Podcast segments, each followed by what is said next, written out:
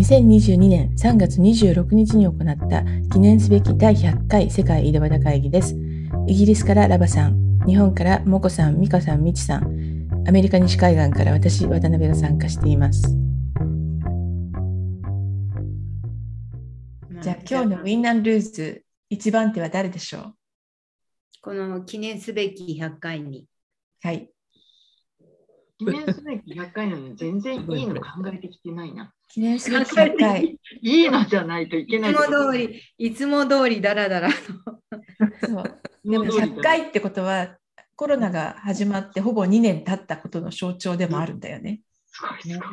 えー、すごいですよね、100って。すごいと思う。うん、100回すごい感動する、それは。うん、じゃあ私、ルーズしかないけど、しかもなんか全然100回とか関係ない適当なのしかないんだけどあの今日なんだけどが子どもの学校のボランティアでなんか算数のテストの点をつけるなんか共通テストみたいなの点をつけるっていうボランティアをやる気満々でなんか準備するあの紙とかプリントアウトしてああのリモートでやるね。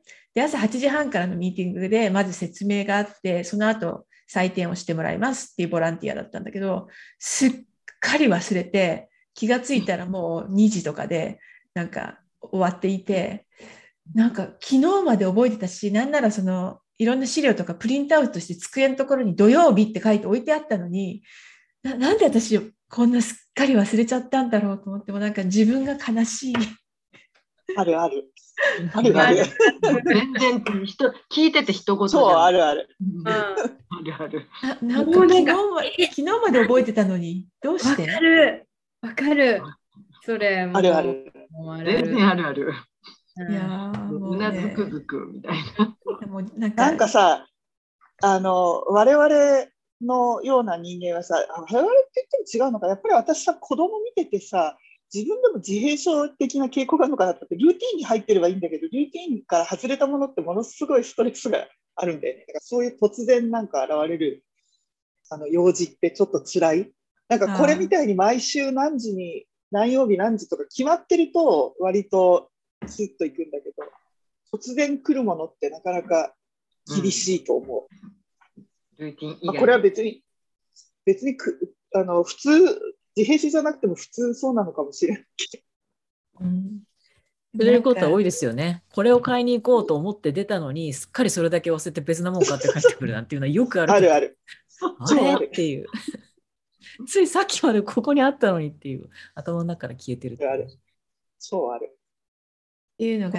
なんならメモメモに書いてあるのに、それをあえて見なくて、で、帰ってきてからあれとかあるよね。あるある。私この間なんかレストランにあの人と行ってそれでわーって喋っててなんかその人がなんか頼んだものと違うものをやっぱりこっちにしようかなって言うから「え買えるんだったら早く買えないと」って言ったら「えまだ頼んでないでしょ」って言われてもう私自分の中では注文したと思ってて怖えと思って。じじばばのさ、ご飯食べてすぐに今日の、今日の飯を食っていないとか、俺に飯を食わせない気かっていう。さっき食べたでしょ？ってあれですね。そうそう、さっき食べたでしょ。やばい。いや、なんか、なんかそういうのがいくつかあって、忙しいんで、忙しいからしょうがないよねって言って、全然忙しくないしと思って、そういうんじゃないですか。関係ねえと思って。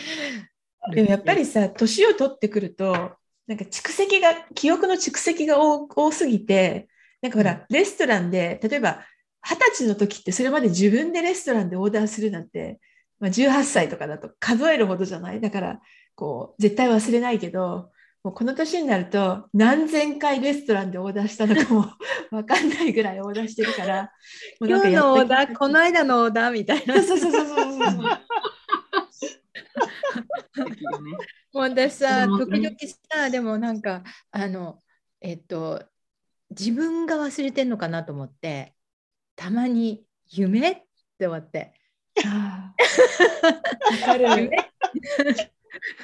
これやったよね、夢みたいな。友人でも年が近いと、もう昔ならもうちょっと自信を持って向こうを責めたりしてたんだけど、最近もう自分が、自分、最近ね、もう謙虚になってきて、自分を先に、一番最初に疑うのが自分になってきた。前はもっと他あるある人をね、責めてたけどね、最近ね、謙虚になってきた。多分私かな。なんか、なんだろうなって。ごめんなさい、うちね、アルバイトとか業務委託の人が社員になるときは、必ず社長面接までやりましょうっていうのがあるのね。それルールにしていて。なのに、ある人が入社が決まりましたって言われて、この人絶対会ったことないと思ったんだけど、自分危がや険、危険。やったかどうか分かんなくて聞けなくて。恐ろしく危険。うんそしたらなんか後でなんかもしかしてやってないんですけどって言って人事の人に言われてそれなんかかちょっと会社変わった時だったんでルールがちょっと引き継がれてなかったってことなんでそうだよねみたいなもうね、あのね、こ50代入ったらね、初めましては禁句だよ。初めましてって絶対言っちゃいけないって私今思ってるから。いや私ねもうこの間あのいやあの恥ずかしい思いした和。田さん4回目です名刺交換するのって言われて4回目？4回目のそれはすごいですね。それはすごい。そんないにや、でも私もそれに近いかな。もうやばいと思って私、私エクセルでヒットファイルっていうのがあるってで、その、もう名前、まあ、顔はないんだけども、本当、顔あるんだけど、人で誰々の兄弟とか誰々の旦那さんとか名前とか忘れるじゃない。だから、うんヒットファイルっていうか、名前を忘れないように、所属とか書いたりして。偉い だってほん、もう全然覚えてられないんだもん。ひどいんだもん、もう本当。だから、はじめましてって何回言って失敗したかも、私、はじめまして、禁句にも入れてるから、絶対に言っちゃいけない言葉に今なってて。こんにちは。ってよこんにちはってよ最後どこでお会いしましたっけ？とか。も でさ、普通はさ、オンラインだと何らかの記録が残るじゃんか。なんかメールやり取りするとメールでさ、サーチすれば出てくるし。だけどさ、あれ何だったなんツイッターだったかなんか何年か前に、あの私、開封って珍しい文字じゃんか。それで、ううん。あの開封なんとかさんっていう人がツイッターでこう話をしていて、で、なんか、あそういえばこの人、すごい遠い親戚だっていうの気がするなと思って、それでその人になんかあのメッセージを送って、こうこうこうこういうわけで私はこういうものですとかって言って、なんか多分遠い親戚だと思ってよろしくお願いしますみたいな言ったら、あの何年か前に全く同じメールをいただきましたとか。え。ー、やばい、もう世の中は危険で満ちてる。危険で満ちている。あーすごい危険で満ちてる。自分でやったことすらまあ忘れますからね。そうですよ。忘れた本当にメール出すことも、そう、すべて忘れていきますもんね。アイドルだわ。一言じゃない。い脳の不思議。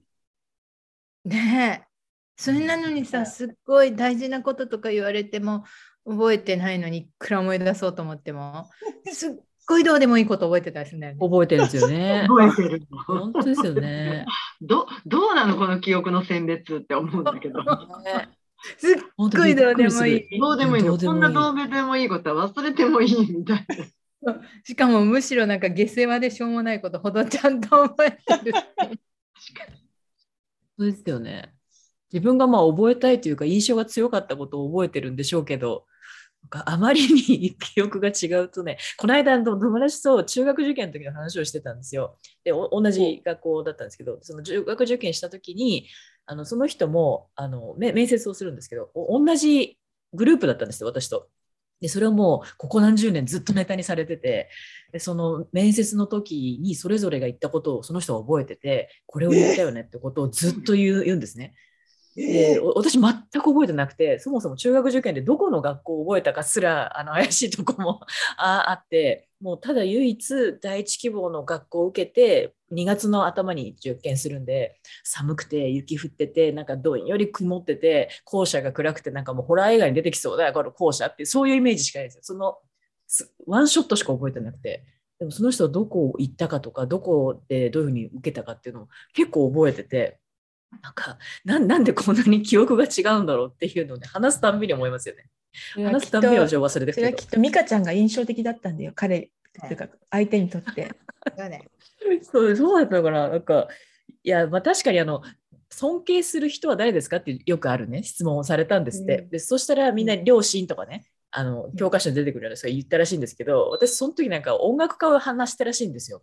あのなんか作曲家の名前を言ったらクラシックを言ったらしくてでその時はもう本当に単純で弟がバイオリンを習っていてバイオリンってこう合奏するんですよねオーケストラみたいな。でその合奏をもう年1とか年2とかでやってたからおこんな曲あるんだとかってよく聞いてたのと綺麗な曲だなっていうただそれだけだった。それしか印象に残ってなかった。のでそれを言ったらあのその他の両親とあまりに違ったからその人の多分記憶に残って今もいじられてるんですけどそんなそれだけですよ。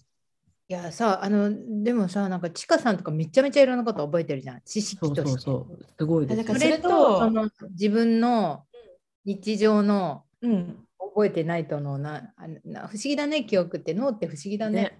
本当ですよそうしてる場所が違うんだろうね。なんかねそれなんか、うん。こうね物語になってないとダメなの。覚えられない。の、うん。なんかこうストーリー性があると忘れないんだけど、例えばボランティアで算数の手をつけるとか何のストーリー性もないじゃない。前後と脈絡がないからなんかこうおお脳に入っていかないんだよね。ストーリー作って覚えなきゃダメなんですそう。なんだよね。あるいは基本的にやっぱり自分の興味があることはよく覚えてるけど、うん。ボランティアは別にそれ自体ものすごく、すごく楽しくって、なんかものすごく好きでやってるわけじゃないじゃん。算数の点つけるのってさ、そう。いうことなんじゃないあとなんか、なんかあのフォト私もう絶対画像で覚えてんだけど画像に言葉がついてないようになったんでもうなんかああのーあうん。例えば俳優さんの顔は浮かんでんだけど名前が出てこないとかそういうあそうそうそうそう。あもあるある、そんなのもまあ、それもそうだしあの時こうこの場面でこう言ってたなってその言ってたことが重要なの言ってたことが思い出せないっていうのはすごい増えて、であとはもうちょっと自分の言語化能力がすごい最低なんで言ってたことが難しいとそれを言語化できないと自分の頭の中では分かってるけど人には全然伝えられないみたいな。うんあとね、人が忘れたって聞くとね、よくね、私、冷たくね、それはね、あなたにとって大事なことじゃないのよとか言ってたのに、最近自分で大事なことを忘れるようになった。もうこんな忘、これは絶対忘れちゃいけないっていう大事なことがスコンって結構忘れるようになってて、大事なことでも忘れるのはなんでってすごい自分でも今理解できなくて、ああ、もうなんかすごいな、もう年を取るとダメなんだと思って。かん大事さも関係ないなと思ってる、最近。でも65歳まで脳の機能は衰えないって言ってたよ。かって書いてあもうすぐだ、私。やばい。その後も期待次第ですよ。期待次第あとですよ。3年だ。ええ変わんない。鍛えると変わるってこと？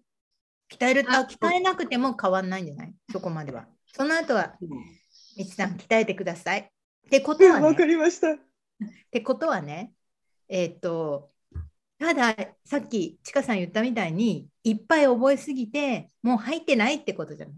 入んないか、なんかこう、入れたけど整理がつついてなくて、出すときに出せないかどっちかで。だいたい出すわけでしょ？記憶の底から思い出すって。それができないだけじゃない？いっぱい、はいね。うん、いっぱい。入って出せないんだけど、はい、なんかその整理で思い思い出した。なんかもう一個ルーズがあった。あのとふふと思ってあのメディシンキャビネットとかなんか薬がなんか雑然と入っている棚があったのであのちゃんと箱を買ってきて半透明の箱をいっぱい買ってきてそこに全部整理すればきれいに入るかなって思ってついにやったのね。で全然向上してなくてみなんか見た目も感じ使い方もなんか前とかほとんど変わらないと思って私の努力は何だったんだっていうのがルーズですね。がっくりみたいそうだ。で次の方えーじゃああ私、じゃあ、はい。あ、じゃあ、もこさんどうぞ。もこさんどうぞ。スモール、ウィンは、甥っ子が、あの、PCR 引っかかって来れなかった2週間後、さっき飛行機乗りましたって、ああよかったよかった。とりあえず鼻洗えって言って、鼻こう、ね、水で洗うやつあるじゃない？うんあ。あれを頑張ったのかどうかわかんないけど。うん、昨日ネガティブだったって来て、飛行機乗りましたって母親から、妹から来てたんで、あの桜見たいって言ってたのよ。あでも、間に合うね。なんとかギリギリ。ああの今日あ、今週満開だから、うん。最近早いね。いつも3月末ぐらはいはいはい。そう。早い昔だって4月の終わりで見れたのに、最近は、4月の終わり？それ4月の終わりに見えたときは、いや、こ関れはちょっと西もね、山の上じゃん。山の上じゃん。山の上だけ？最近なんかいつも3月だなと思って、早くなったような気なんか4月の入学の時にはもう桜終わってるっていうのが普通だよね。で、ななんか私はあんまり昔の記憶がはっきりいつだったかってよく覚えてなかったんで、やっぱ早くなってるいや、そんな気がする。小学校の入学式とかで桜が満開みたいなイメージがあるんだけど、あれって4月の10日ぐらい？そう、4月8日が多い。ね。8日とかね。昔はだからなんかそういう感じだもありえたっていう感じなんだけど、最近はないんでしょ、それが。完全に3月だよ。どんどん早くなってますよね。まあ、あとはそのおいごさん、あの空港に着いた時に何かで間違って出ないようにお祈りする。そう、そう、本当そうなんだよ。そしたら飛行機の中で鼻を洗う。そう、そうそうそうそうそう。そしたら帰らされちゃうの？えっ、と、隔離されるはず。あ、そっかそっか。まあ、それならね。別隔離だなうん。日本国籍じゃなくても？え、日本国籍なんだよ。え違うの？に日本国籍持ってる。あ、持ってるんだ。じゃあ、うん大丈夫だね。国籍じゃなかったら帰らされるの？じゃあ、ないと思うんだけどね。違うと思う。多分隔離だと思う。本当？隔離だよね。うん。なんか最初の頃、コロナの最初の頃、あの出発前のあの陰性証明のフォーマットが違うから強制送還されましたっていう話が出て、みんなから連鎖の声が上がったんだけどさ、あれって本当かなと思って、なんか国内で隔離される話なんじゃないかな。いや、なんかすごい初期に、なんかオランダに送り返された人とかいなかったっけ？なんか、オランダかフランスかなんかヨーロッパで繰り返された人いるなんかに日本のし日本人なのに送り返されたとかってなかった。うんうんはいそうそうそうだったそうだったありえないよね。ありえないよね。一応なんか選択はあったみたいなんだけど、希望したみたいな話だな。そうか。うん。隔離されるよりは帰りますって言っ帰りますってちゃったわけ言います。あ、そうなんだ。あそういうことかうんなるほどね。なるほど。まあなんか理由があったらそうしせざるを得ないかもね。あと何日かで何かしないといけないとか。うん、そうだよでもさあの、く飛行機の時すっごい細かく見られるから、なんかそれって多分日本じゃない飛行機会社だったんだろうなって思ったんだけど。あ、日本じゃない飛行機会社、今回来るの。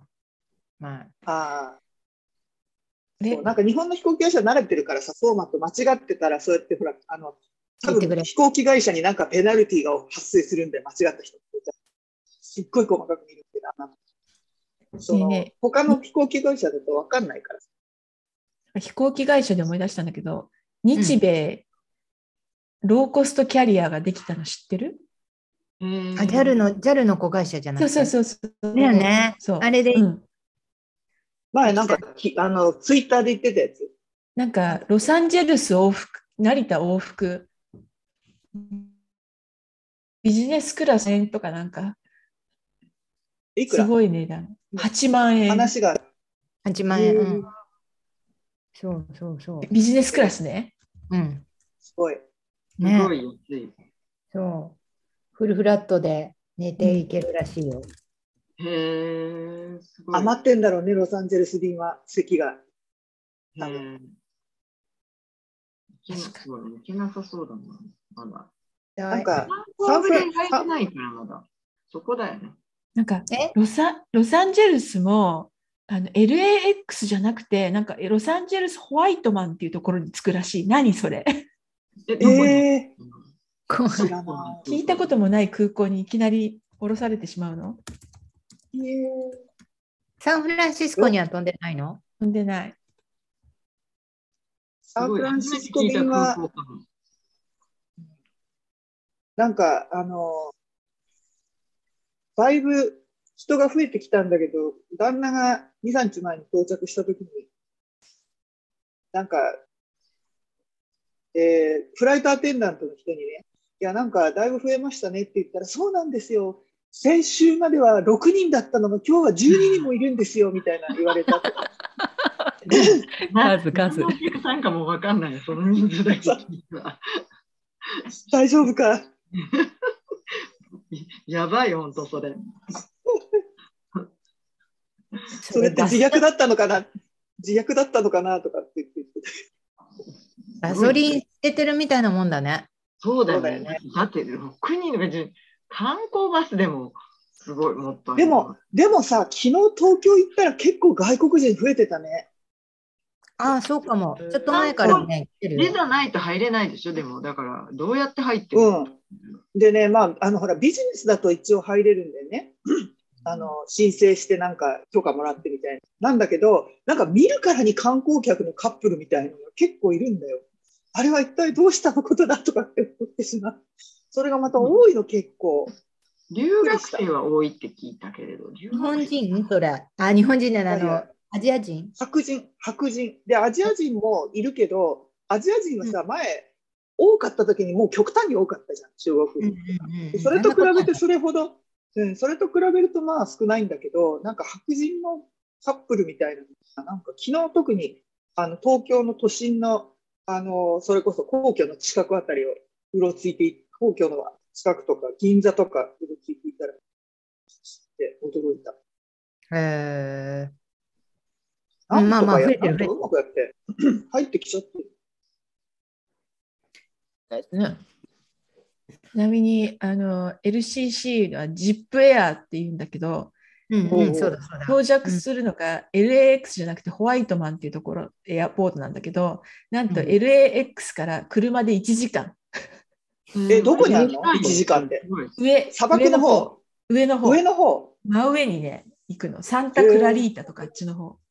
あ、すごい、それは遠い。サンタクラリータまでは行かないんだけど、今、あのディレクションで見て1時間。バーバンクっていうエアポートあるじゃん。それとは違うわけ？全全然違う。あ、バーバン、バーバンクはあれか、あの、ジョン・ウェインエアポートとかって言うんだよね、確かバーバンクはもうちょっとサウザンドオークスとかあっちの方じゃなかったっけ？いや、まはいまさにバーバンクなんだけど、北の方なんだけど、それよりもっと遠いわけね。サンタクラリータ、遠くはなくて。いや遠いわーあ、うん、バーバンクのちょっと先って感じ。すげー。8万円なわけが、8万円には8万円なわけがあったってやつか。でも、そんなところでちゃんと国際便が発着できる設備があるわけです。すごいうね。ん。あ、だから8万8000円はね、片道だった。往復で17万6000円からですって。でそれでもえ、安い？よ。それだったら、え、あ、そっか、そっか、それはビジネスだとしたら安いよね。うんうん、ビジネスだったら安い。そうそうそう。スタンダードはね、なんと2万7500円片道えー、から。福岡福岡行くより安いじゃんみたいね、あの、JAL のセカンドハンドって言ってたよ。便、うんあの、機体が。あ、そうなんだ。うん。こんなの飛ばして利益が出るのかしらね。な。ねうんもうなんかあの、フライトアテンダントとか全く何にもサービスしないとか。うん、ないないって言ってた。全部食べ物は買っていかないといけないって言ってたけど、うんあと、なんかお酒はお金払うって言ってたけど、カーゴみたいなもんなんじゃないの？ああ、なるほどね。納得。フライトアテンダント安全、安全業務しかしないっていう。うんすごい。ともこさん、ルーあれ？ズはね、あ、そうだ、おいっ子さんの飛行機の話だった。ウィンね、こっちが。これはウィンで。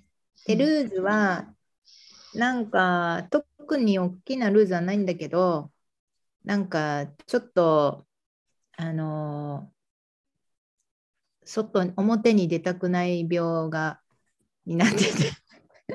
え？うんそうなんですか？あ外に出かけるのはいいんだけど、なんかこう、たくさんの人に対して、なんか外に出あの外に出て、なんかこう元気にわっていう感じじゃない病。いや、よくそれ。それなんか結構最近イベントとか続いてたから疲れちゃった。あ、それ、それかもしれない。ちょっと疲れちゃったのかもしうん多かったよね、割とね。れない。割となすごいなとか。なんかね、自分何にもしてないんだけど、いやいや、続くと疲れると思う。うん、そう続いてからだと思う。うん、チームが全部やってくれてるから、あの全然全然私は行って座ってるだけなんだけど。でも人前に出るわけでしょ？まあ、ほとんど出ない。そうなの？うん、ほとんどね、うん、ひ一言喋るとかそれぐらいで。あの、全あでもさ、部じゃない。責任、でも責任はまああるわけじゃん。まあ、ない。社長さん。責任あるね。それでちょっと疲れたのかもしれないけど、そんなことを言ってる場合じゃないでしょって言われるんだけど、あんた仕事なんだからって感じなんだけど、ちょっとここなんでぐじってみました？あるあ疲る。れるときは疲れる。あるある。わかるよ。じゃあ、それで、みちさん？はい、じゃあ私、あの、ウィーンはですね、さっきちらっと言ったけど、東京に昨日来まして、桜ハントに来ました。あの、本当は歌舞伎を見に行ったんですよ、例によってね。で、あの、歌舞伎座じゃなくて、えっと、国立劇場だったと、国立劇場ってあの、うん、皇皇居の道道路渡って向かい側なんだけど、うん。国立劇場の桜っていうのがなんかもう満開に近くなってて、周りはまだそうでもない。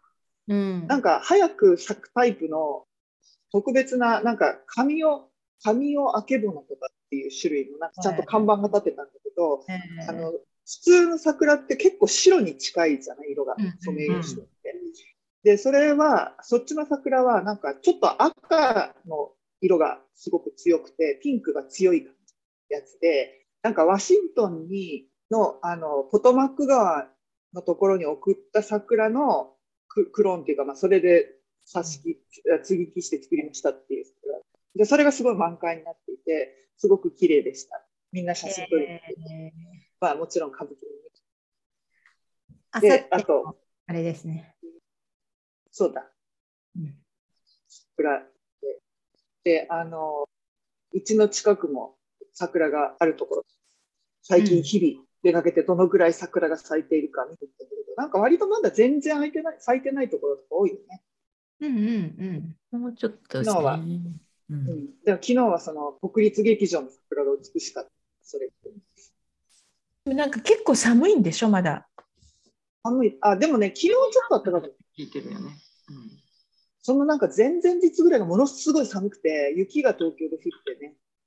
うんで、しかも、えっと、電気が止まりそうだっていう話で、あ、そうそうそうそ電力逼迫宣言とか。そうう。うんそうそう。で、もう節電してくださいって朝からずっとテレビでそれ言ってて、寒くて寒くて。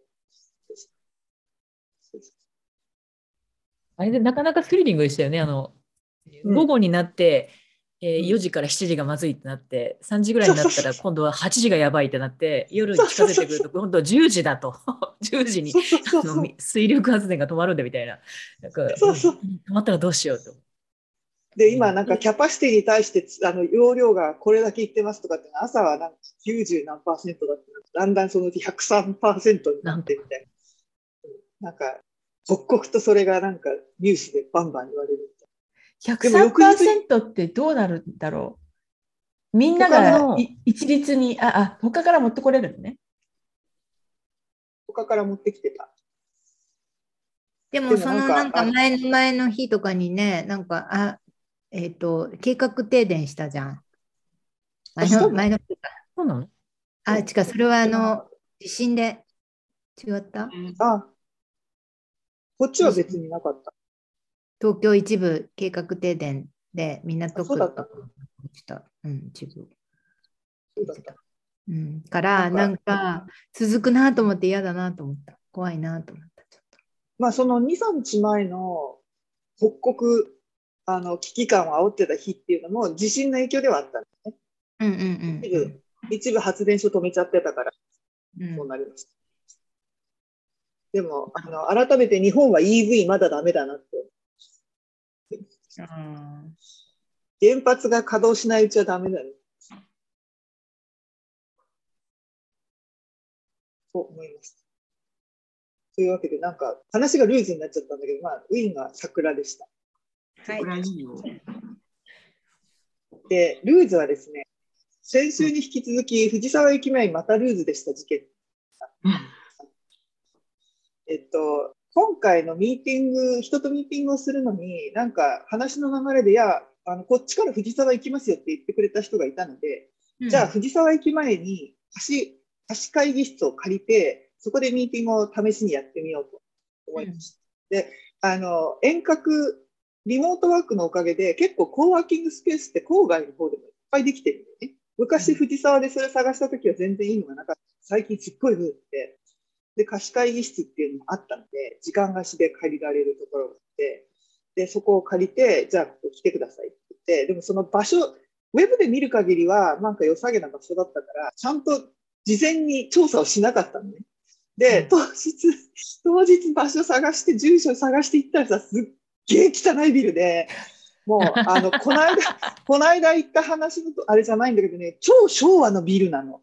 それで入り口がね、もうなんか普通、入り口がもうこんぐらいの広さしかなくて、で、なんかあのドアに鍵もかかってなくて、ガチャンとこう、すごいボロいドアをガチャンって、あの、鉄のドアをガチャンって開けて入るといきなり階段がこう、ボロい階段で、なんかこう、あの、ドラマで、あの、なんかこう、犯罪者が潜んでいるみたいな感じ。すっげえボロいビルでさ、普通に出てきそうな。もう参っちゃった。それでまあ、あの、その部屋まで行って開けて中入ったら、まあそこは一応綺麗に普通になってるから、まあいいんだけど、なんかすごかった。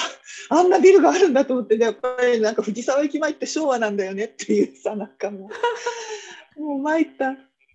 藤沢駅前ダメだね。なんか前にも日本に滞在してる時に藤沢駅前で飯を食ってまずかったのをルーズにした記憶があるんだけど。なんか言ってた気がする。言ってた。うん。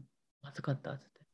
なんかなんだっけ、牛タン屋に行ったはずなのに、海鮮丼と牛タン牛タンの組み合わせを食ったらまずかったっていう話だったんで、なんか藤沢ダメね、藤沢、やばい、なんかおしゃれな響きなのに。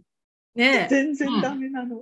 それでそのな昭和がレトレトロ？レトロになる。違う、レトロになってないの。それをこううまくアレンジする人たちが来るかもしれない。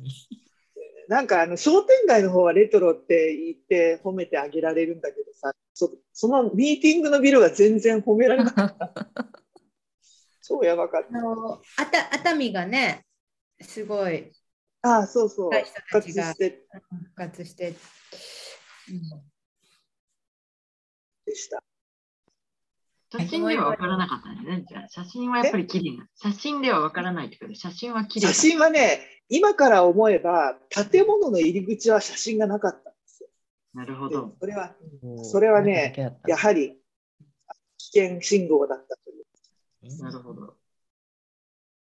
建物の入り口と、それから、あの、廊下から入ってくるその、その部屋のドアの写真もなかった。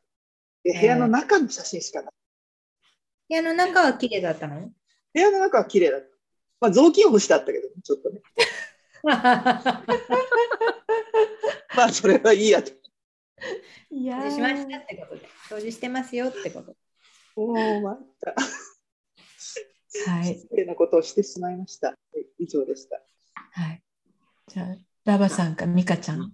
私行きますね。はいあのウィーンは、公園がいくつかあるんで、公園は、今日あの最近イギリスめちゃくちゃ天気が良くて、あのうんイギリスじゃないぐらい毎日が天気が良くって、あの素晴らしい天気っていうのが一つのウィーンで、で、あの、もう一つが、先週の土曜日、あの来れなかったんですけど、それ誰かの誕生日パーティーがあったんですけど、その誕生日パーティー、誕生会の主役が、元あの全日空の客室乗務員をしてたっていうあのお友達で背が高いんですよで背が高くて結構綺麗な顔してて割と声が低いからお化粧してるとみんなにあのおかまに間違えられるんですよね。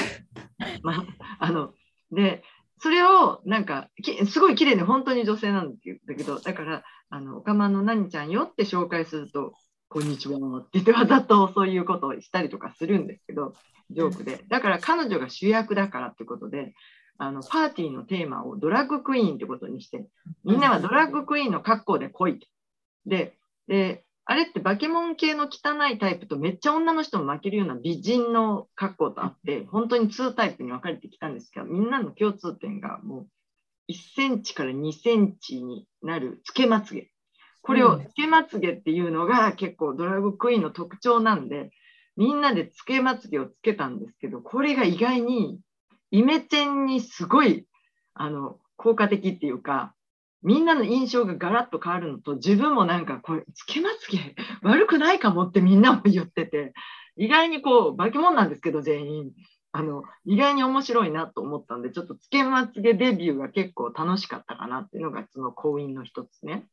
で、もう一つは、あの、最後のあのウィンは、えっ、と、あの、あのうちも息子がいるんで、息子はいつもあの頭痛の種で、やっとあの仕事が見つかったっていうのがあって、で、あの、運転していかないといけないので、あの車を慌ててゲットしないといけない。で、えーと、車の免許を取ってから、一回も運転してないから、あの、ちょっと怖あのどうせぶつけるだろうと思ってね、保険代も恐ろしく高いだろうっていうことで、あのとりあえず一番安い車をって友達に探してもらったら、今半導体の影響で新車もあんまり出てないんですよね。だから、あのイギリス英語であの古い車のこと、オンボロ車のこと、バンガーって言うんですけど、ガレージの人に、バンガーだって今高いんだよとか言って言われて、あの今全然車がないって。で、ところが、その、あの、たまたま、あの、車って円じゃないですか、買うときに。で、だからたまたま、あの、おワンオーナーの車ってすごいありがたくて、オンボロ車でも。で、その20年ぐらい前の古い車ですよ。20 2002年の車だから20年ぐらい前の車だけど、あのおばあさんが一人ずっと乗ってて、そのでこんなイギリスで雨の日は乗ったことがないっていうおばあさんで、全然運転しないって言って来たら、たった2万マイルなの、20年の車なんで。えー。だから、ほぼ使ってない、だから古いけどほぼ使ってないって、すごい状態がいい車をゲットできたから、それがもう一つの婚姻、そんなにあの高あの古いから安いし、でも状態が良かったっていうのがすごくて、そんなマイレージの少ない車ないじゃないですか。だから、それがちょっと、あの婚姻にポンポンポンって感じ。で、ルーズがですね。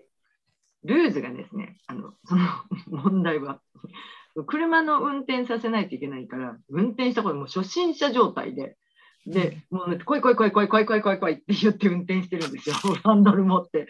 で、もう、どのギアって言って、イギリスって車の半分以上はマニュアルなんで、もちろんマニュアルの車なんですけど、あの、く あのどのギア入れるっていうぐらいなんかもう今運転がなんかうんよく受かったよねっていうようなもうなんかし初心者状態でその今もう練習に練習を重ねてるんだけれどこれ本当に運転できるようになるのかっていうなんかなんかほ車はなんか下手したら本当にぶつけて帰ってきそうっていうような感じで今まだ一人で運転したことがない。誰かと一緒に必ず友達と一緒に乗ったり私と一緒に乗ったりとかして運転の練習してるんですけど結構あの男の子の運転うまいと思ったけど全然そんなことはなく思ったよりダメで今ちょっとそれでもう向かいからちょっとトラックが来るだけで怖い怖い怖い怖い怖い怖いって言ってるから。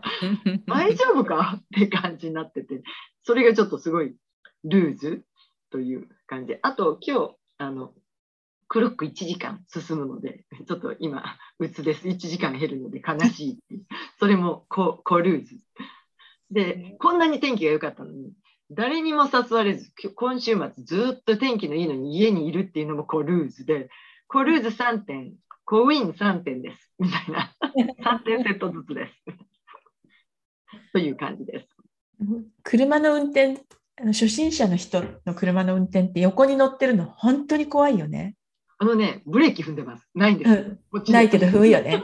うんあとなんか、ね。あれ見えてる？あれ見えてる？とかなんか言いたくなっちゃうんだよね。私なんか18の時にさ友達が車あの運転最初取ってすぐの時一緒に乗ってでマニュアル車ですっごい坂を登ってってあで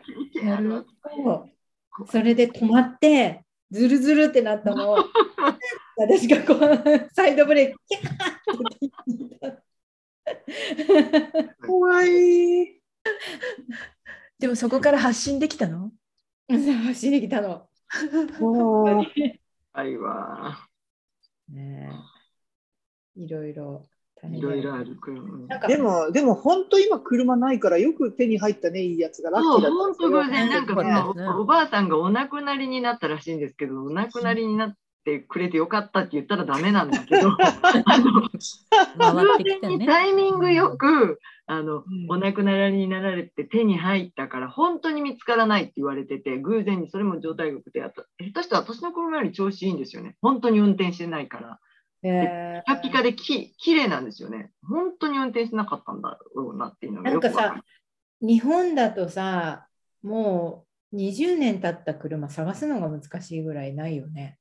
うん車検があるから日本はでも早いんですけど、うん日本はそのあの確かにサイクル早いんですけど、イギリスは古い車いいくらでもあるんですけど、今古い車。カも古い車乗るよね、ちゃんと。うん、やっぱり車検がないっていうのがすごい大きいとそう思うんだよね。それそれそれ。車検が安いです。イイギリスも車検安いんで、普通に5000円ぐらいなんで。だいたい車検すると直すのも合わせて、なんか3、40万は最低うわんかかる。それちょっと、そうだと車買っちゃうかも。そうなると。車検に合わせて。ね、それか。うん、うん。でもアメリカもさ、ん？いや、アメリカも昔に比べてなんかあんまりボロい車見なくなった気がするんだけど。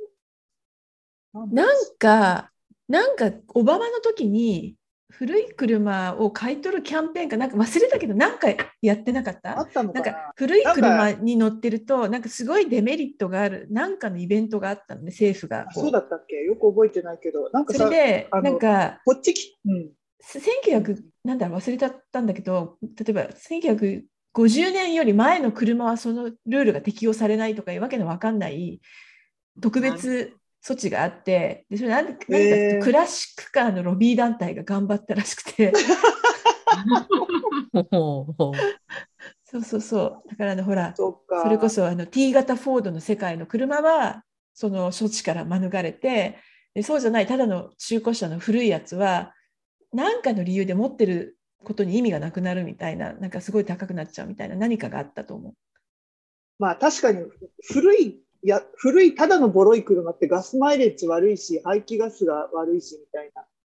まあ確かにあるんだけど。なんか私学生の頃には結構すっごいもうなんか1台500ドルぐらいのボロい車っていうのが学生だと流通しててそういうの買ってたんだけど、あんまりそういうのもう見ないなって。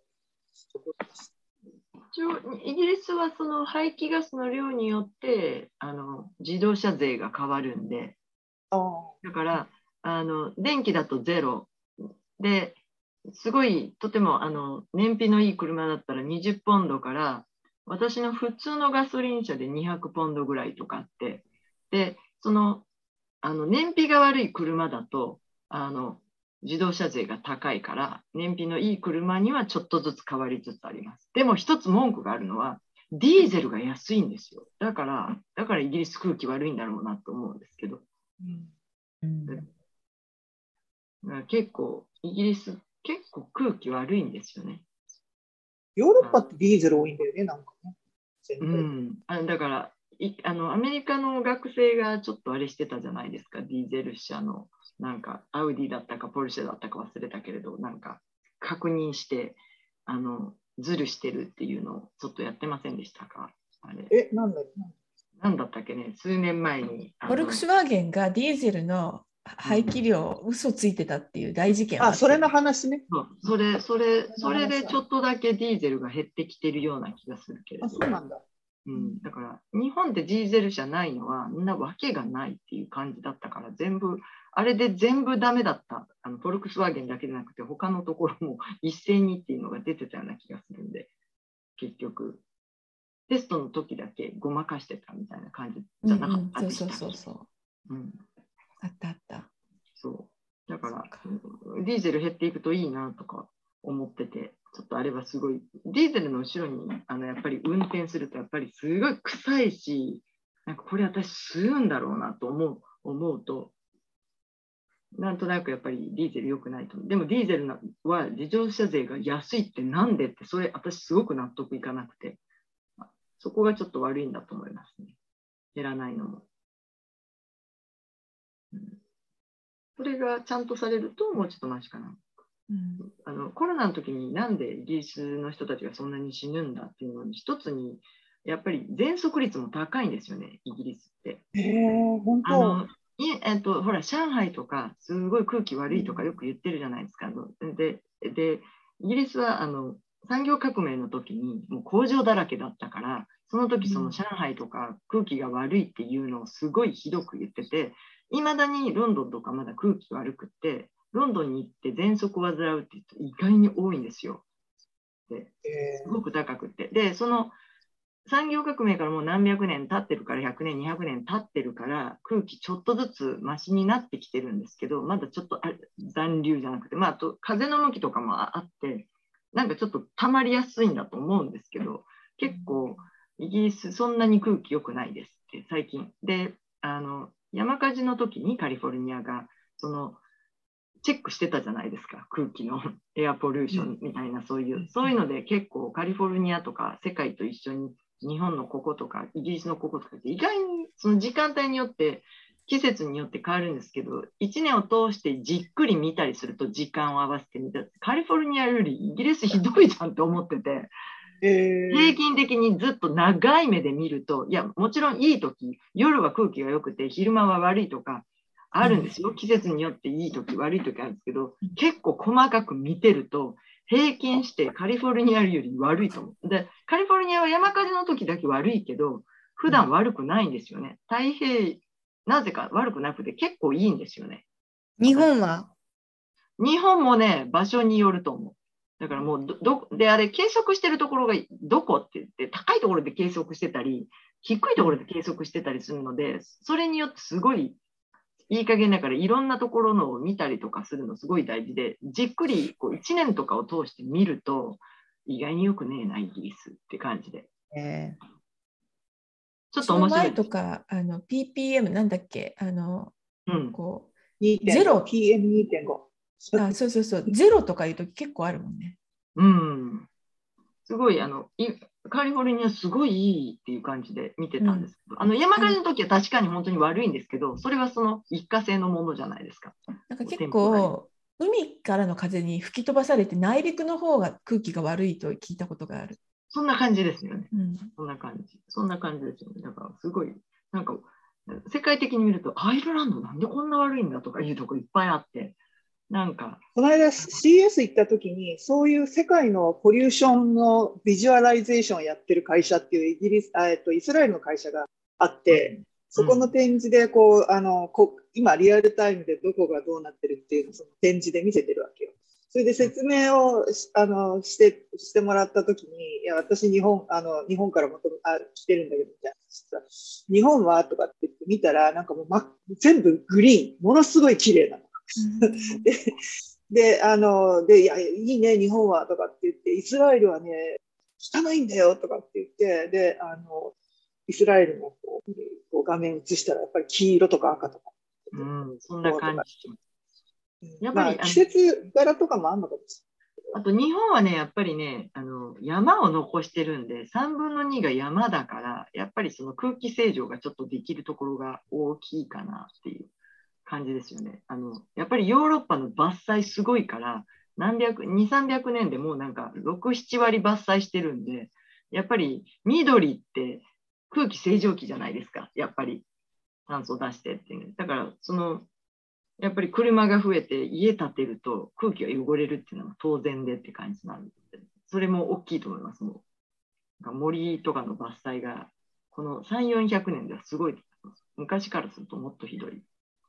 日本はあんまり江戸時代から変わってないらしい。東京ってあのなんか都会のど真ん中にあんだけグリーンの塊がドカーンってあの皇居があるっていうのってあれ結構大きい気がする。すごいすごい。あの辺の周りすごい空気きれいだもんね。うん確かに。なんか爽やかな空気。あの皇居と、東京意外に空気汚れてないことにちょっと行った時に驚きます。で意外に汚れてるなと思うのが名古屋。えやっぱり車の県じゃないですか、そこ。うんだからかなと思う。ーそうかも。ね。うん。東京いいよ。東京、全然悪くなかったです。すごく、あの、思ったより都会なのに、大都会で人も多いのに、思ったより空気悪くないなって感じ。そう、すごいです。美香さんどうぞ。すいません。あ、終わった？うん村場さんの？あほう私はもう、うん。三続いてね。コウインで、コルーズとコウインで。今週のウィンはですね、うん。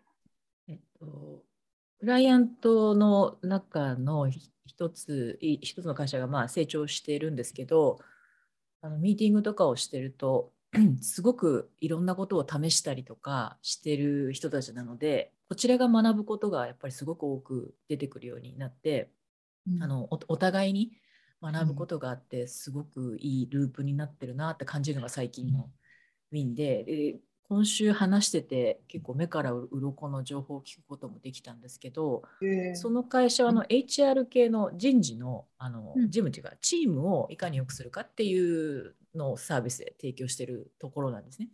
でいろんな会社のそのチームの抱えてる課題って、まあ、千差万別なんですけどそのサービスを SARS で提供しててどういうふうに評価していくかっていうのを、まあ、試行錯誤しているんですけど定量的なデータっていうのはいっぱい取れるじゃないですかウェブ系とかだと。でその定量的なデータをこう計測していってそれを、まあ、管理画面とかこう統計のツールとかに表示してっていうのをやっているんですけどあのそのサービスの成果の評価っていう点もあるしあとは導入してるお客さんがいかにチームが良くなったとか雰囲気が良くなったとかそういう評価もあるじゃないですか。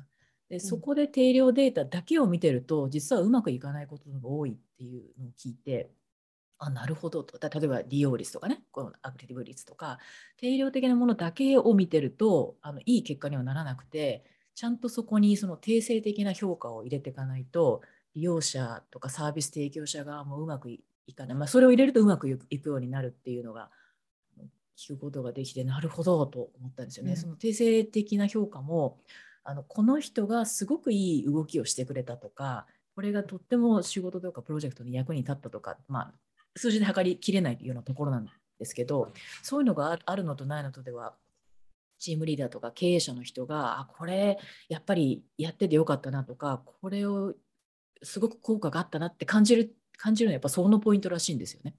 でそれと定量的なデータを組み合わせていくといいあの両輪になるっていうのを彼ら彼らもすごく学んだことみたいでで私もそれを聞いてあの定量的なデータだけじゃなくてなんだろうこうそのデータだけで、えー解釈しきれないところとか判断しきれないところってあるんじゃないかなっていつもなんかモヤモヤ感じてたところもあったのでそこでああとこう胸の使いが取れたような気がしたのがあの発見でした。で最近読んだ本の中であの人の脳のさっき脳の話してましたけど脳の構造であの意思決定人の意思決定をするのは大脳辺縁系だっていうなんか研究があるんですね脳の脳科学の有名な人がいてその人が書いた本なんですけどで人の大脳新必須っていうところと大脳辺縁系って奥の方にあるものと分かれ大きく分けるとするとそのロジとか理論的なものとかそういうものを知識としているのは大脳新必須の方がこう活動するんですって。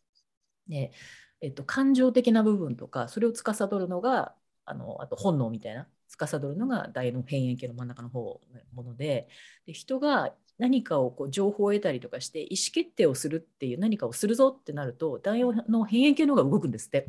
でそこのそこの機能がなくなった人患者さんだとあの大脳品質品心必須しか動いてない人だと学ぶしロジカルにもいろいろできるんだけど意思決定ができないくなっちゃうんですって。でそうすると、うんその意思決定をするのは大脳辺縁系にこういかに作用するかっていうのが大事だっていうその結論だったらしいんですけどそれがなんか読んでえそうなんだと思ったんですよね。へ感情を司る部分にこうだからいわゆる感情をいかに揺さぶるかっていうところが人の意思決定にすごく大大事なんだっていうの。を、まあ、前ちょっと本で読んでて本当なのかななんて思いつつ見てたんですけどそのクライアントの話とかも聞いててやっぱ定性的なものとかってああこれはいいなとかあこの人たちのこのコメントがあったからチームが動いたとか,、なんかそういう部分で裏付けられたような感じがして、人の脳ってすげえみたいなのを感じながらそれを聞いてました。なんか目目から鱗の情報でした。それが一つ。いいんでした全ね。然話が違うんだけど、美香ちゃんっていつもすごい声がいいんだけど、どんなマイクを使っているんですか？あ、声、あ、ママイクは一緒。あの、い一緒？ちかさんでしょ？一緒だ。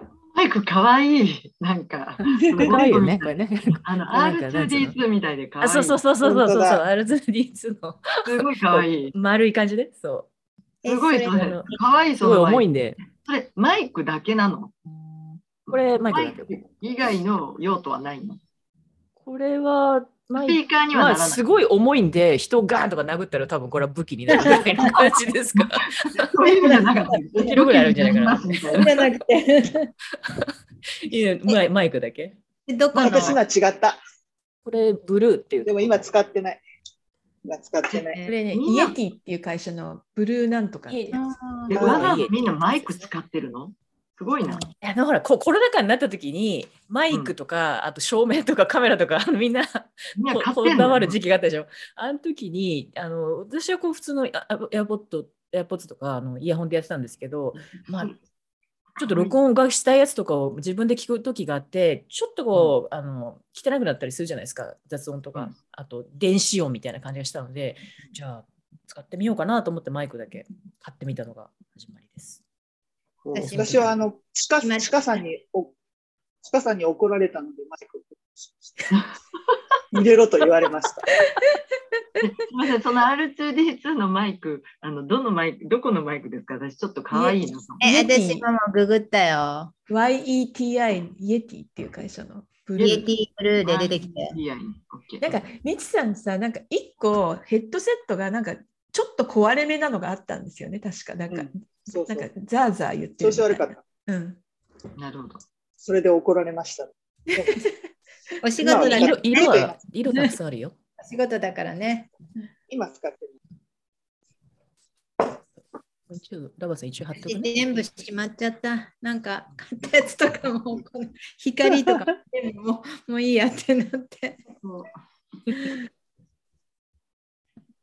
やっぱりお音は大事ですよね。あのこうビデオ会議とかでも画像が止まるよりも音が途切れる方がストレスがあったりとかするし、確かに確かに。そうですね。私買った時はこのブルーの色しか残ってなかったんですけど、今は多分いろんな色があるんじゃないだろうか。そそれがウィンで、で、とりあえずそんなになかったので、もうウィンもう一個で、あの、京都に行ってきたんです。きあおととい、昨日おとといで。うんで、あの、とても天気、一日目はとても天気が良くて、最高に気持ちのいい京都でした。で、あの、前から行きたくて行けてなかった、あの、苔寺西宝寺に行ったう。ので、事前予約が必要で、事前予約が必要だからいつも大体こう行けずにですね思ったんですけど、この時期なので1週間ちょっと前ぐらいに見てあったからああと思ってもう今だけだよ、そんなの。ねえ本当そうですね、家から自転車で10分ぐらいのところに一回見たことないの。近すぎてなんつう環境なんという環境な大の人になってから清水寺行ったぐらい。金そう、金閣寺行ったことあるけど、銀閣寺ないとかね、あるよね。なんか抜けてるよね。京都の人はみんな行ってないの。うちの旦那の実家がハワイにあるんだけど、うんメイたちとか生まれて1年半とかビーチに1回も行かずに育つ。で大体すごいそういうあの風光明媚なあのこう国立公園指定みたいなされたビーチが車で10分ぐらいのところにあるんだけど、もちろん行かないみたいすごいな。まあ、東京、東京の人は東京タワーと、東京の人は東京タワー行かないですね。いやそれがよね小学校の時のね週なんか東京タワー遠足みたいのがあった。そう、あれば行くけど、うんななかったからね、私は、行かないよねまあ、東京じゃないけど、行かなかった。うんまあでも、あの、えっ、と、なんだっけ、今の、えースペースニードルじゃなくて、えっ、と、なんだっけ、スカイタワーか。え？スカイ、え？新しくできてるなんかありあるね。スカイツリースカイツリー。スカイツリーできたっていう時は、なんか、東京の人も行ったかもしれない。まだ行ってない。まだ行ってない。あ、本当ちょっと外外までだな、私も。そうかでも私。ももこさんと一緒で清水寺は成人してから行った。そうやね。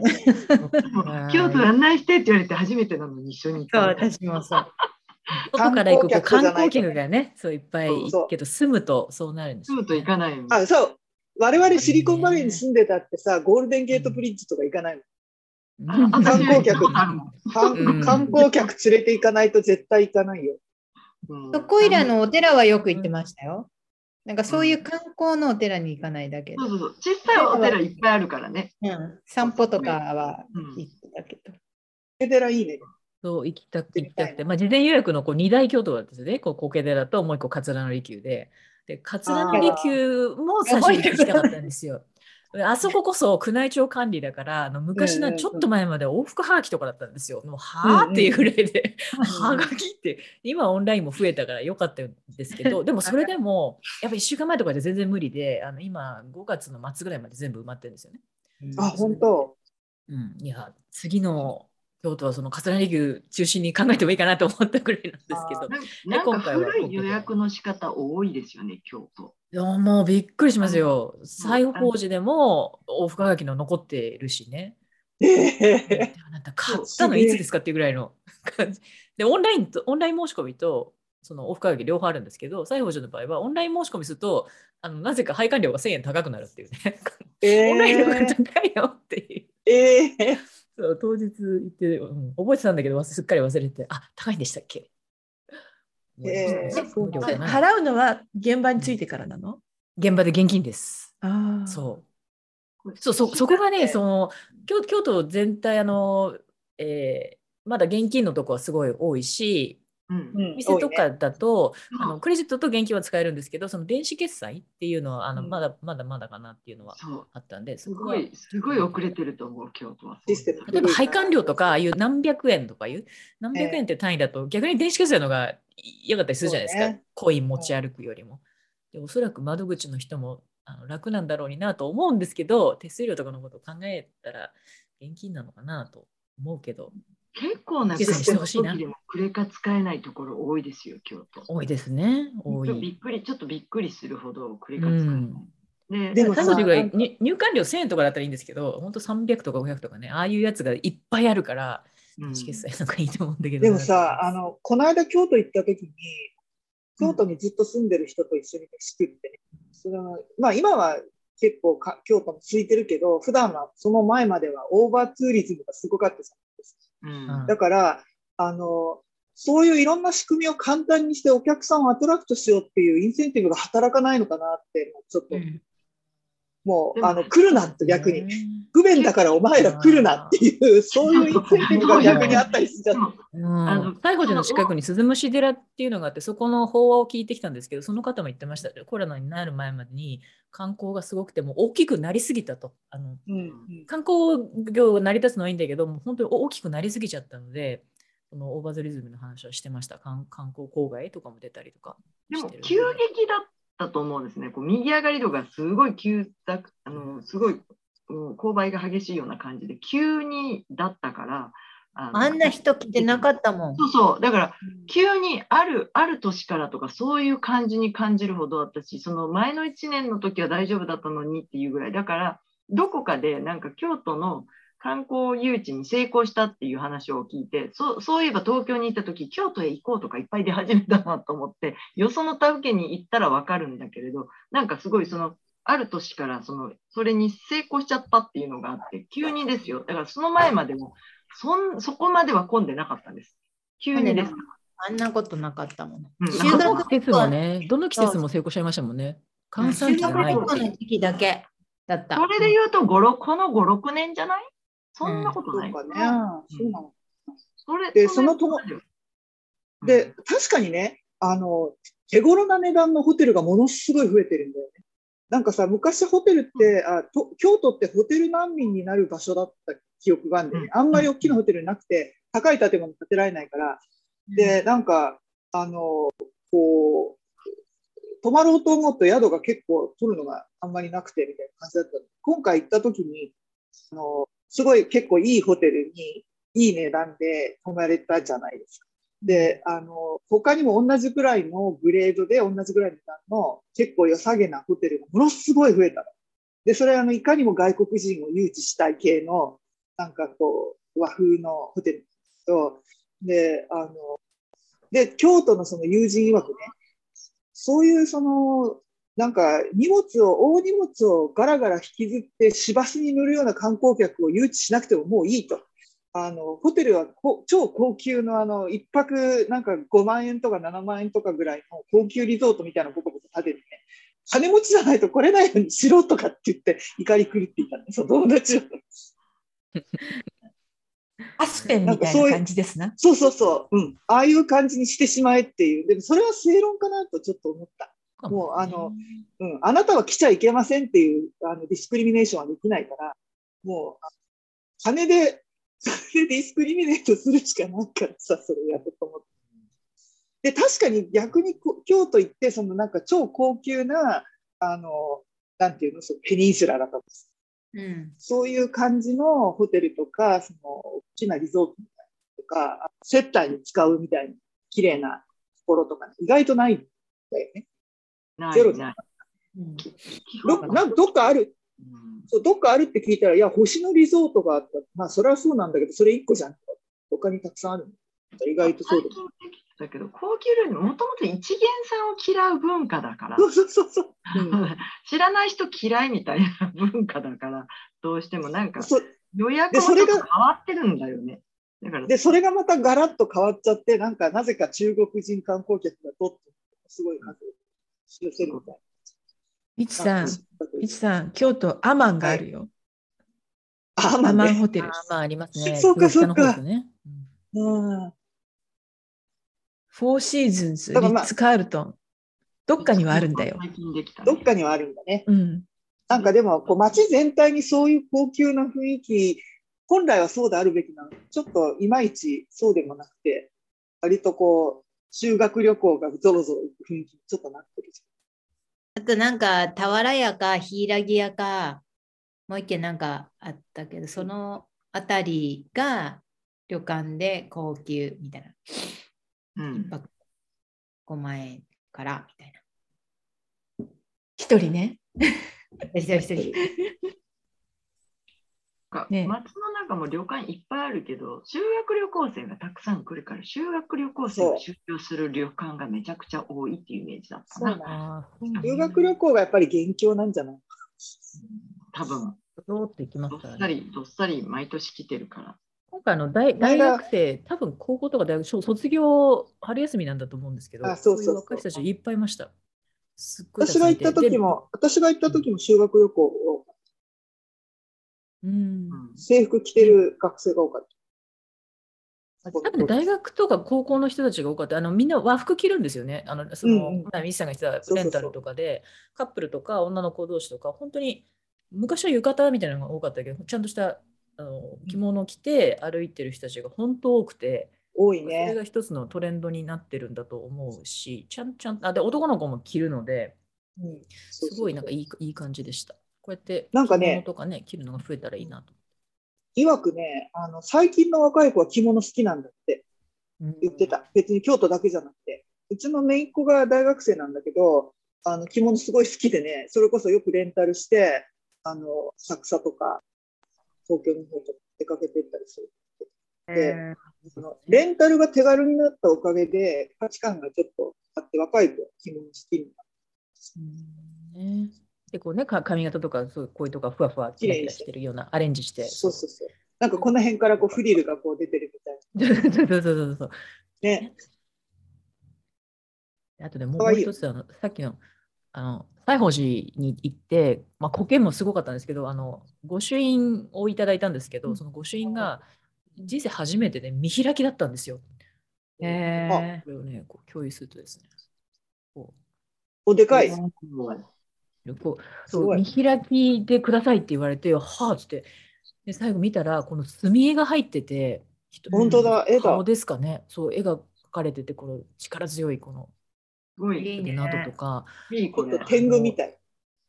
そうです。ね。初めて見開きで、かつこうビジュアルで絵が入ってるっていうのがすごいね。いただけて、すっごいと思った。斜め、ね、斜めにすごい。え、これサラサラって書いてくれたの？そうこれ直筆なんですよ。今コロナになってからあの紙で紙で渡しますとか本当に増えて、御朱印帳持ってかなくても紙で貼貼るんですよね。でちょっとなんかうん味気ないな、ハンコのとこも増えてきちゃったし、なんですけど、うんこれ本当直筆で書いてくれて、この墨絵をかける人がいると見開きなんですって。へへー感じいられるらしいんですけど、素敵、素敵。すごい良かったです。あ、これ、これ、サバ寿司、これちょっと。ああ、いいね。これ、ちょっと、これどうしようもないんだけど、これ、サバ寿司はちょっともっといいみたいな。これ、あの、ハンコとかね。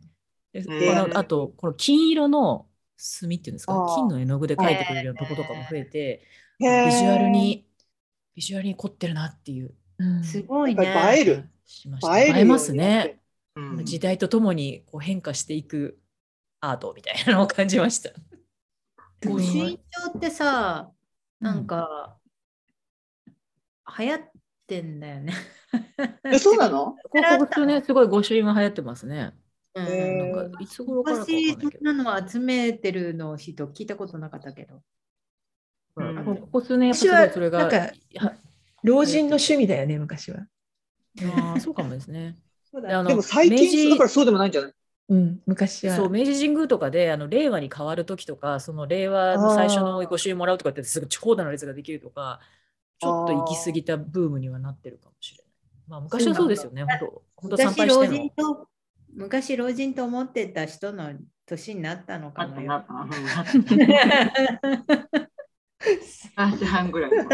今度い話戻りますが、みたいな。最初に戻る。戻るみたいそう振り出しに戻っえてい。つ行ってたの？京都。昨日、おととい、あすごい、すごいし、新しい。もう新しうい。ん。去年、あの、ラバさんのとこに行った時に、うん嵐山誰もいなかったでしょ？もうん、う、いなかっガた。ラガラだったのがすごい人がいて、そうあれ、あんな少ないことはない、さすがに。住んでてもうんあこれかと思って、まあ、それでもまだ少ないんでしょうけど。であと行こうと思ってたあの新しくできたホテルのあるじゃないですか。うんああそこのカフェに行けて、ほぼ貸し切り状態でよかったですっていううん。話。よかった。そこんな感じあ、それでもさ、私、私が行った時はまだマンボウだったから、レストランが結構苦しかったんで、なんか取れなくう。て。うん8時までとか、酒飲めないとか、で、クローズしちゃってるところも多くて、で、残ってるところ、空いてるところは予約が殺到していっぱいみたいな、結構大変だった。もうそうでもないよね。マンボウ終わったんそうですね。そうですね。去年すごいしんどかったことから思うと、今すごい元気。今来てくれたらもうガンガン行くのにって感じ。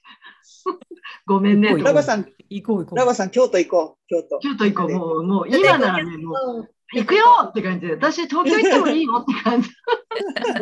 元気でよかったね。もうなんか本当しな。んどくて。しんどかったよね、あの時の。本当しんどくて、私、自信、自信なくてもなんか人との約束が怖いっていうかね、もうアングザイティも、もうレベルすごいアップしてて、なんか、来てくれるって言って、その10分先に行けるかなっていうぐらいドキドキしてて、そう、だから、それぐらいだったのに、今ね、もう、なんか、少々都道府県遠くても OK って感 そういう意味では、ちかさんは大丈夫ですか？なんか最近静かだねっていう話をちょっと別の人としてたんだけど、そう、静かかな。調子はいいですか？うん、まあ、ぼちぼちですね。ぼちぼちですか？ですか？でもね、完全にね、昔の自分にやっぱり戻れないところがあって、あの、私が一番辛かったのは脈拍が早いだったから、心臓の心配したりしてたんですけど、時々脈拍って速くなることあるじゃないですか。ちょっとは走ったりとか、ちょっと慌てたりとか、ちょっとコーヒー飲んだりしたら、脈拍が入ったら戻った？戻ったってすぐ思うから、なんか、その心配はちょっとやっぱり残ったねって感じはあります。うん。うん、年だから、うん、それはそうなんですよ。元に戻らないよ。そうなんですよ。みんなで、でも、みんなで元気に。もこさんの言う V 字は、ここまでは戻ってきた。お、素晴らい。しい。正しい、正しい効果はしてるけど、この、この崖じゃないとこ、崖からはちょっと戻ったっていうのが。ルートルートのマークみたいな。そうルルルートのマークになってる。ルートのマークみたい正しいところで落ちていくのはいいけど、みたいな。こう崖だけはちょっと注意しないといけないと思ってて。崖はダメで。みんなで元気に老人になっていこうっていうことで、もうそうしましょう。うちになっていこみんなで、うんみんなであの車椅子をしながら会いましょうみたい頑張りましょう。えでもまだあと7 60年ぐらい生きるよ、みんな。多分な。つ杖つきながら。そんな久しぶりとかね長いな。全然今まで今までの人生より長い人生が待ってなんかまだ半分に来てないという。なんか、みちさんがようやく折り返したかもぐらいだから。な。嘘嘘。いろいろんな部分変わってるけどみたいな。なんかもうちょっとずつ機械が入っていきそうな気がする。もうなんか。じゃあみんなで頑張ろ頑張ろ頑張ろう。はい。じゃあ今日はそんなところで。はい。う。ねう。バイバイ。